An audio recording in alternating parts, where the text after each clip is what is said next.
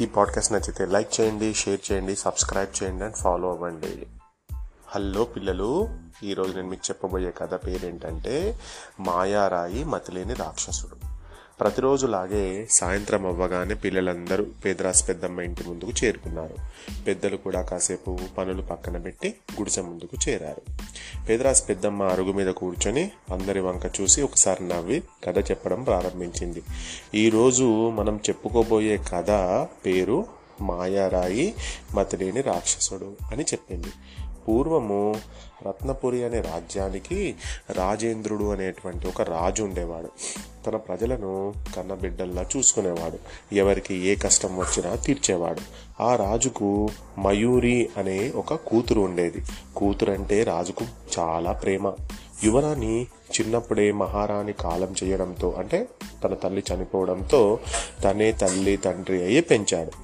తను కాలు కింద పెడితే కందిపోతాయేమో అన్నట్టు ఎంతో గారాభంగా ఆ పాపను చూసుకునేవాడు. తన కోరింది ఏదైనా సరే క్షణాల్లో ఇచ్చేవాడు.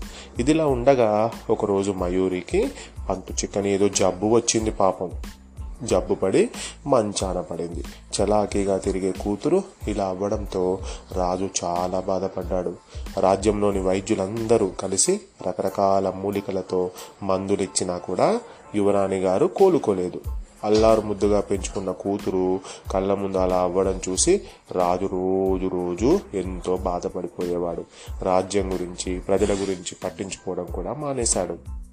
దోపిడీలు అరాచకాలు ఎక్కువయ్యాయి. అలాగే ఈ రాజ్యాన్ని ఆక్రమించడానికి శత్రు రాజ్యాలు కూడా సరైన సమయం కోసం ఎదురు చూస్తున్నాయి ఆ విషయం తెలిసిన రాజు ఈ సమస్యలు తొలగిపోవాలంటే యువరాణి గారి జబ్బు నయం చేయడం ఒక్కటే మార్గమని అనుకున్నాడు. తన కూతురు జబ్బు నయమైతే తను రాజ్యం పైన శ్రద్ధ పెట్టచ్చు అని అనుకున్నాడు. ఇంతలో ఒక వైద్యుడు గ్రంథాలన్నీ తిరిగేసి మన రాజ్యం పక్కనున్న అడవి మధ్యలో ఉన్న కొండ మీద దొరికే అమృతవల్లి అనేటువంటి ఒక చెట్టు చెట్టుకుండేటువంటి కొన్ని కాయలతో మనం వైద్యం చేస్తే ఫలితం ఉంటుంది అని సలహా ఇచ్చారు వెంటనే సైనికులను అక్కడికి పంపించాడు ఆ రాజుగారు. కానీ ఎవరు తిరిగి రాలేదు. ఎందుకంటే ఆ కొండ మీద ఒక క్రూరమైన రాక్షసుడున్నాడు. వాడి చేతిలో అందరూ ప్రాణాలు కోల్పోయారు. చాలామంది ధైర్యవంతులు ఆ మూలిక తీసుకొద్దామని ప్రయత్నించారు కానీ ఆ రాక్షసుడి శక్తి ముందు నిలబడలేకపోయారు. ఈలోగా యువరాణి గారి ఆరోగ్యం ఇంకా క్షీణించింది. రాజుగారికి ఏం చేయాలో అర్థం కాలేదు. తనే వెళ్దామంటే యువరాణి గారిని చూసుకోవడానికి ఎవరు ఉండరు. పైగా రాజులేని రాజ్యం శత్రువులకు అదునుగా మారుతుంది. ఏం చేయాలో తెలియక ఆ మూలిక తెచ్చిన సాహస వీరులకు యువరాణి గారిని ఇచ్చి పెళ్ళి చేసి తన తర్వాత రాజ్యాన్ని కూడా ఇస్తానని ఊరంతా దండోరా వేయించాడు. అదే రాజ్యంలో చాణుక్య అనేటువంటి ఒక యువకుడు ఉండేవాడు. అతను తెలివైన వాడే కానీ ఒట్టి అమాయకుడు. తల్లి తండ్రి చనిపోవడంతో ఒక కుటుంబం దగ్గర పనిచేస్తూ బ్రతికేవాడు. వాళ్ళు వీడి దగ్గర రోజంతా పని చేయించుకొని అన్నం కూడా కడుపు నిండా పెట్టేవాళ్ళు కాదు. జీతం డబ్బులు అడిగితే ఇంట్లో నువ్వు ఆ వస్తువు పగలగొట్టావు ఈ బొమ్మ విరగొట్టావు అని అంటూ తక్కువగా జీతం ఇచ్చేవారు. చాణక్యుడికి బయటికి వెళ్ళి ఎలా బ్రతకాలో కూడా తెలియకపోవడంతో ఇక అక్కడే ఉండిపోయాడు. ఒకరోజు యజమాని కొడుకు కాలు జారి కింద పడడంతో పిల్లాడి తలకు చిన్న దెబ్బ తగిలి రక్తం వచ్చింది. యజమాని కోపంతో నువ్వు సరిగ్గా చూసుకోకపోవడం వల్లే ఇదంతా జరిగింది అని చాణక్యుని బాగా కొట్టి ఇంటి నుండి బయటికి తరిమేశాడు. చాణుక్యకు ఎటు వెళ్ళాలో తెలియక వీధిలో తిరుగుతున్నారు. అప్పుడే రాజుగారి దండోరా విన్నాడు. ఎలా అయినా సరే ఆ మూలిక తీసుకొద్దామని అడవి వైపు బయలుదేరాడు. అప్పుడే తనకు ఒక ముసలి బామ్మ ఏడుస్తూ కనిపించింది. ఏమైంది బామ్మ? ఎందుకు ఏడుస్తున్నావు అని అడిగాడు. నేను ఎంతో ఇష్టంగా దాచుకున్న వెండి బిందె బావిలో పడింది అని సమాధానం చెప్పింది ఆ బామ్మ. వెంటనే చాణుక్య బావిలోకి దూకి కష్టపడి చాలాసేపు వెతికి ఆ బిందె తిరిగి ఇచ్చేశాడు. దానికి ఆ బామ్మ సంతోషించి ఒక రొట్టె ఇచ్చింది.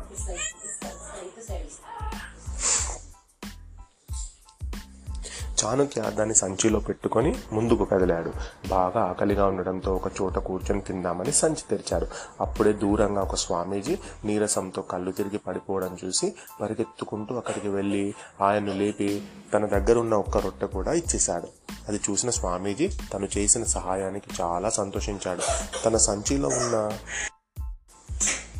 సంచిలో ఉన్న ఒక నీలిరంగు రాయి బయటికి తీశాడు అది చూడడానికి చాలా విచిత్రంగా ఉంది. ఆ స్వామీజీ ఆ రాయిని దూరంగా విసిరేశాడు. ఎందుకలా చేశాడో తెలియక చాణక్య అయోమయంగా చూశాడు. తర్వాత స్వామీజీ ఒక మంత్రం చదివి వెంటనే ఆ రాయి ఎగురుతూ తిరిగి ఆ స్వామీజీ చిత్రం వచ్చింది. చాణక్య తన చూసింది నమ్మలేకపోయాడు. చాలా ఆశ్చర్యంగా అనిపించింది. దాన్ని తన చేతిలో పెడుతూ ఆ స్వామీజీ ఇలా అన్నాడు నాయన ఈ రాయి చాలా శక్తివంతమైంది. ఈ రాయి ఎంత దూరంలోకి విసిరినా ఎక్కడున్నా సరే ఈ మంత్రం చదివితే వాటినన్నిటినీ దాటుకొని నీ దగ్గరకు వస్తుంది. కానీ గుర్తుంచుకో ఈ మంత్రం కేవలం రెండు సార్లు మాత్రమే నీకు పనిచేస్తుంది అని చెప్పారు. అది విని చాణక్య సంతోషించి ఆ స్వామీజీ దగ్గర సెలవు తీసుకొని మళ్ళీ అడవి వైపు నడక ప్రారంభించాడు. దారిలో తనకు చాలా దాహం వేసింది. వెంట తెచ్చుకున్న సీసాలోని నీళ్ళు కూడా అయిపోయాయి. గొంతు ఎండిపోసాగింది. నీరసంగా అనిపించింది. ఇంకొక అడుగు కూడా వెయ్యలేనేమో అనుకున్నాడు. తన అదృష్టం కొద్దీ అప్పుడే కాస్త దూరంలో ఒక నీటి కొలను కనిపించింది. అది చూడగానే ఎంతో ఆత్రంగా తాకడానికి దాని దగ్గరికి వెళ్ళాడు. కానీ ఒక్కసారి ఆ కొలను దగ్గర అడుగులు గుర్తులు గమనించాడు. ఆ గుర్తులు కొలను దాకా వెళ్ళేవి కానీ తిరిగి వచ్చేవి లేవు. అంటే ఆ కొలనులో ఏదో ప్రమాదం ఉందని గ్రహించాడు. ఇప్పుడు ఆ నీళ్ళు ఎలా తాగాలా అని ఆలోచించగా తన జేబులో ఉన్న రాయి గుర్తొచ్చింది. వెంటనే ఆ రాయికి దారంతో సీసా కట్టి నీళ్ళలోకి విసిరాడు. తను ఊహించినట్టుగానే రాయి విసిరిన దగ్గర కొన్ని మొసళ్ళు తిరగడం చూశాడు. కొలను దగ్గరకు వెళ్ళకుండా మంచి పని చేశానని మనసులోనే తన తెలివిని మెచ్చుకున్నాడు. కాసేపటికి మంత్రం చదివాడు. అప్పుడు ఆ రాయితో పాటు నీళ్ళు నిండిన సీసా కూడా వచ్చింది. ఆ నీళ్ళు తాగి దాహం పక్కనే చెట్టుకు కాసిన పండ్లు తిని ఆకలి కూడా తీర్చుకున్నారు. తర్వాత మళ్ళీ అడవిలో నడుస్తూ వెళ్ళారు. కాసేపటికి ఆ మూలిక ఉన్న కొండ దగ్గరకు చేరుకున్నాడు మెల్లగా కష్టపడి ఆ కొండను ఎక్కాడు ఎక్కిన తర్వాత ఎదురుగా ఉన్న రాక్షసుని చూసి తన గుండె ఆగినంత పనైంది. ఆ రాక్షసుడు మామూలు మనిషి కంటే చాలా పెద్దగా ఉన్నాడు. వాడి తలకు రెండు కొమ్ములు ఉన్నాయి పళ్ళు పదునుగా కళ్ళు ఎర్రగా మొత్తం రూపమే చూడడానికి చాలా భయంకరంగా ఉంది. తన రూపం కాసేపు చూస్తేనే ప్రాణం పోతుందేమో అన్నట్టుగా ఉన్నాడు వాడు. అరే బాలిక అరే బాలక చాలా రోజుల నుంచి మనిషి మాంసం దొరకలేదు. ఈరోజు నిన్ను తిని నా ఆకలి తీర్చుకుంటాను. భలే దొరికావురా అంటూ గట్టిగా నవ్వుతూ చాణక్యను తన చేతులతో పట్టుకున్నాడు. చాణక్యకు చాలా భయం వేసింది వాడి నుండి విడిపించుకోవాలని చాణక్య ప్రయత్నించాడు కానీ తన బలం సరిపోలేదు. తనని ఎత్తి నోటి దగ్గరకు తెచ్చాడు. ఇంకొన్ని క్షణాల్లో తన ప్రాణం గాల్లో కలిసిపోతుంది అనగా చాణక్యకు ఒక ఆలోచన వచ్చింది. వెంటనే తన కూడా నవ్వడం ప్రారంభించాడు. చాణక్య ఎందుకు నవ్వుతున్నాడో తెలియక రాక్షసుడు విచిత్రంగా చూశాడు. ఏంటి బాలక చనిపోతున్నప్పుడు భయపడకుండా ఎందుకలా నవ్వుతున్నావు అని కోపంగా అడిగాడు. నేను నీకు సహాయం చేయాలని చూస్తుంటే నన్ను నువ్వు చంపేసి నీ ప్రాణాల మీద తెచ్చుకుంటున్నావు. ఏంటి నువ్వు? నువ్వనేది నువ్వు నాకు సహాయం చేయాలని వచ్చావా? అంటూ తనను కిందికి దింపి అయోమయంగా అడిగాడు రాక్షసుడు. నా పేరు చాణక్య. రాక్షస జాతి రాజు దగ్గర సేవకుడిగా పనిచేస్తాను. నీ ధైర్య సాహసాల గురించి చుట్టుపక్కల అందరూ చాలా గొప్పగా చెప్పుకోవడం విని నిన్ను తన రాజ్యానికి సేనాధిపతిని చేద్దామని అనుకుంటున్నాడు. మా రాజ్యంలో ఎప్పుడు పాడితే అప్పుడు నువ్వు మనుషులను కూడా తినొచ్చు. ఆ మాట వినగానే రాక్షసుడి కళ్ళు ఆనందంతో పొంగిపోయాయి. మొహం వెలిగిపోయింది. పద ఇప్పుడే వెళ్దాం ఆ చోటుకు. అక్కడ మామూలు రాక్షసులకు చోటు లేదు. కేవలం కాంతి రాక్షసులకు మాత్రమే అనుమతి ఉంటుంది. కాంతి రాక్షసుల నేను ఇప్పుడు అలా ఎలా మారడం? అని అడిగాడు. వెంటనే చాణక్య తన జేబులోని రంగురాయిని బయటకు తీశాడు. అలా మారాలి అంటే హిమాలయాల్లో మాత్రమే దొరికే ఈ కాంతి రాయిని మింగాలి. అప్పుడే నువ్వు కాంతి రాక్షసుడు అవుతావు మా రాజ్యంలోకి అనుమతి వస్తుంది అని చెప్పాడు. ఆ మాటలు నిజమని ఆ రాక్షసుడు నమ్మి ఆ రాయిని చేతిలోకి తీసుకొని మింగేశాడు. దానికోసం ఎదురు చూస్తున్న చాణక్య వెంటనే మంత్రం చదివాడు. ఆ మంత్రం అయిపోగానే రాయి రాక్షసుడు పొట్ట చీల్చుకుంటూ బయటికి వచ్చింది. పొట్ట పగలగానే ఆ రాక్షసుడు పెద్దగా అరుస్తూ కింద పడి గిలగిలా కొట్టుకుంటూ చనిపోయాడు. పీడ విరగడయ్యింది అని చాణక్య చాలా సంతోషించాడు. తర్వాత మంత్రం రెండుసార్లు అయిపోవడంతో రాయిని దూరంగా విసిరేసి ఆ మూలికలు తీసుకుని రాజ్యానికి బయలుదేరాడు. వైద్యుడు వెంటనే ఆ మూలికతో వైద్యం చేయడంతో యువరాణి గారి జబ్బు తగ్గిపోయి మళ్ళీ ఆరోగ్యంగా మారిపోయారు.